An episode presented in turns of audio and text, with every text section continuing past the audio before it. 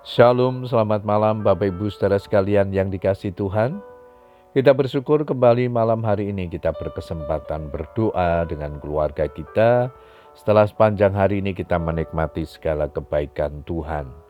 Malam ini sebelum berdoa saya akan membagikan firman yang diberikan tema Jangan malas berdoa. Ayat mas kita di Mazmur 141 ayat yang kedua Biarlah doaku adalah bagimu seperti persembahan ukupan, dan tanganku yang terangkat seperti persembahan korban pada waktu petang. Doa bukan hanya berbicara tentang setumpuk permohonan dan permintaan yang kita sampaikan kepada Tuhan atau sikap tubuh kita saat berdoa, tetapi yang terutama sekali adalah sikap hati kita saat mencari Tuhan. Berdoa sesungguhnya adalah hal yang sangat mudah dilakukan oleh siapa pun, tetapi tidak semua orang mau melakukannya, kecuali ketika ia sedang terdesak oleh masalah yang berat, di mana saat itulah orang mengerahkan kekuatannya, rela bangun tengah malam dan duduk bersimpuh, berdoa sambil meratap, Ya Tuhan, aku memanggil namamu dari dasar lubang yang dalam. Engkau mendengar suaraku. Janganlah kau tutupi telingamu terhadap kesahku dan teriak tolongku. Ratapan 3, 5, 5, 5, 6. Doa benar-benar mendorong kita fokus kepada Tuhan dan mengarahkan pandangan hanya kepadanya. Kita bisa menonton televisi selama berjam-jam tanpa merasa ngantuk dan capek.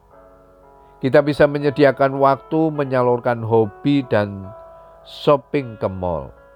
Tetapi kita sering kali mengabaikan jam-jam doa. Kita mengalami kesulitan menyediakan waktu hanya beberapa menit saja untuk berdoa. Kita tidak tahan dan tidak betah berlama-lama untuk berdoa Padahal kekuatan orang percaya terletak di dalam doa. Ketika Tuhan Yesus mendapati Petrus dan kedua anak Zebedius sedang tertidur saat diajak menemaninya berdoa di Taman Getsemani, berkatalah Tuhan Yesus kepada mereka, Tidakkah kamu sanggup berjaga-jaga satu jam dengan aku? Berjaga-jagalah dan berdoalah, supaya kamu jangan jatuh ke dalam pencobaan roh memang penurut, tetapi daging lemah.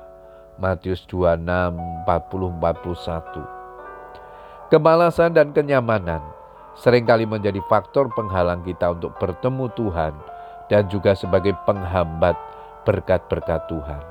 Kemalasan dan kenyamanan secara daging harus dilawan, tidak bisa dibiarkan. Jangan sampai kita menempatkan doa di urutan kesekian dalam hidup ini, sebab doa adalah kekuatan utama yang disediakan Tuhan bagi kita. Yakobus menegaskan, doa orang yang benar bila dengan yakin didoakan sangat besar kuasanya. Puji Tuhan, Bapak Ibu Saudara sekalian, biarlah kebenaran firman Tuhan ini mengingatkan kepada kita bahwa doa adalah kekuatan hidup orang-orang percaya.